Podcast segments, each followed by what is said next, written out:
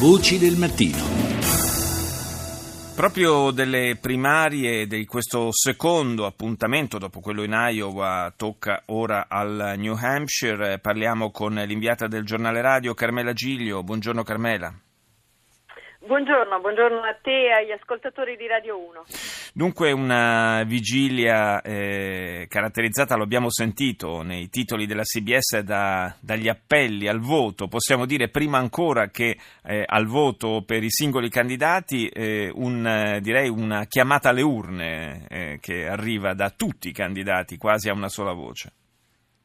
Sì, intanto Intanto anche perché oggi eh, la, lo Stato è stato colpito da una bufera, da una bufera di neve e questo eh, ha rischiato, rischia, è un po' un'ipoteca no, sull'affluenza alle urne.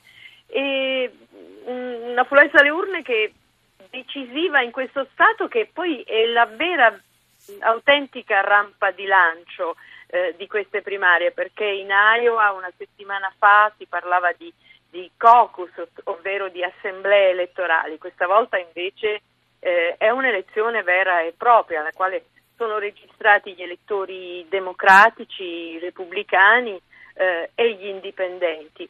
E ancora, ancora una volta eh, i protagonisti, almeno sulla carta, secondo i sondaggi di questa, di questa elezione, sono eh, i due, eh, i, due, candidati che eh, definiamoli outsider, cioè i due candidati che hanno in qualche modo eh, fatto deragliare il corso della campagna elettorale, cioè l'hanno portata su binari eh, completamente nuovi, completamente inesplorati finora, cioè da una parte nel campo conservatore con eh, il miliardario Donald, Donald, Trump e dall'altra parte nel campo repubblicano, con, nel campo democratico, scusa, con eh, il senatore socialista Sanders che eh, continua con questa sua eh, campagna che attrae soprattutto eh, i più giovani e sta mm, erodendo il terreno dei consensi di Hillary Clinton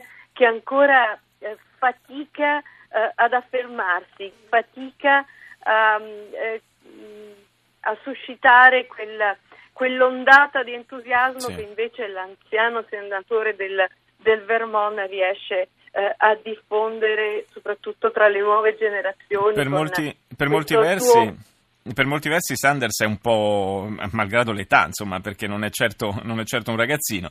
Eh, 74 anni. Sì, appunto, e tanto che qualcuno gli ha chiesto, insomma, se, se si senta poi in grado eventualmente di, eh, di, correre per un secondo mandato, e lui ha risposto eh, affermativamente, insomma, potremmo avere una sorta, nel caso, una sorta di, di Reagan bis da questo punto di vista, almeno dal punto di vista anagrafico. E, e dicevo, ehm, è curioso che appunto il, il più anziano dei candidati candidati in campo sia, rappresenti poi in definitiva invece la, la vera novità in, queste, in, questa campagna elettorale.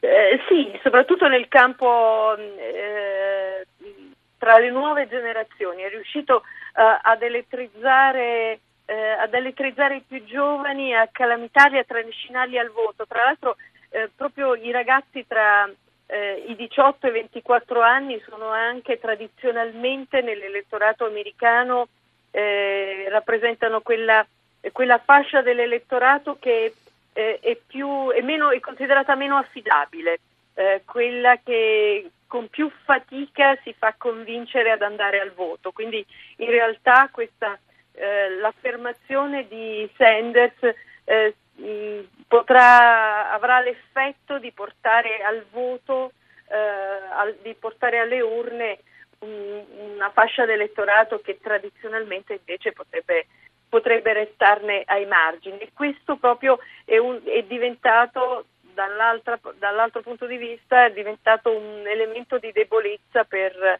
eh, per la Clinton che invece non riesce a fare decollare la sua campagna elettorale e perde quota anche tra l'elettorato femminile che invece è quello che lei tradizionalmente eh, più devoto, cioè, tant'è vero che fatica anche ad affermare, eh, a giocare la carta che per lei potrebbe essere vincente, cioè quella della prima donna che eh, concorre per la Casa Bianca, del possibile primo comandante in capo donna. Ecco, anche questo eh, elemento che dal nostro punto di vista potrebbe sembrare rivoluzionario, qui riesce ad avere eh, al momento scarsa, scarsa presa.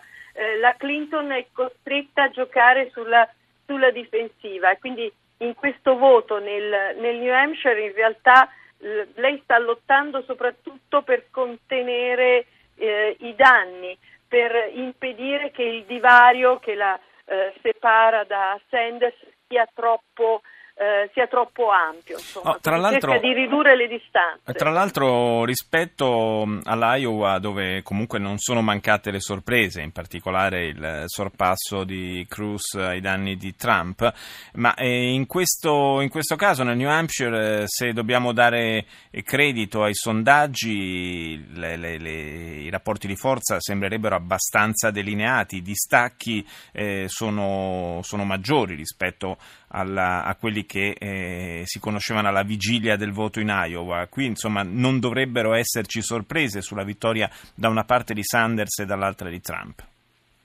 Sì, sulla carta questo è vero, eh, perché Trump distanzia nettamente eh, Rubio e Cruz che si, se la battono per il secondo, sono, sono divisi da un margine strettissimo eh, di consensi sulla carta per il secondo posto, mentre invece in campo democratico appunto questa distanza tra Sanders e Hillary Clinton è molto netta. Però eh, questo non esclude eh, le sorprese, non solo perché i sondaggi di per sé abbiamo visto quante volte poi eh, in realtà abbiano, abbiano, fallito, ma c'è un precedente che riguarda proprio la Clinton, cioè nel 2008 eh, era dato sulla carta per eh, vincente con un margine anche ampio di consensi sì. eh, Barack Obama.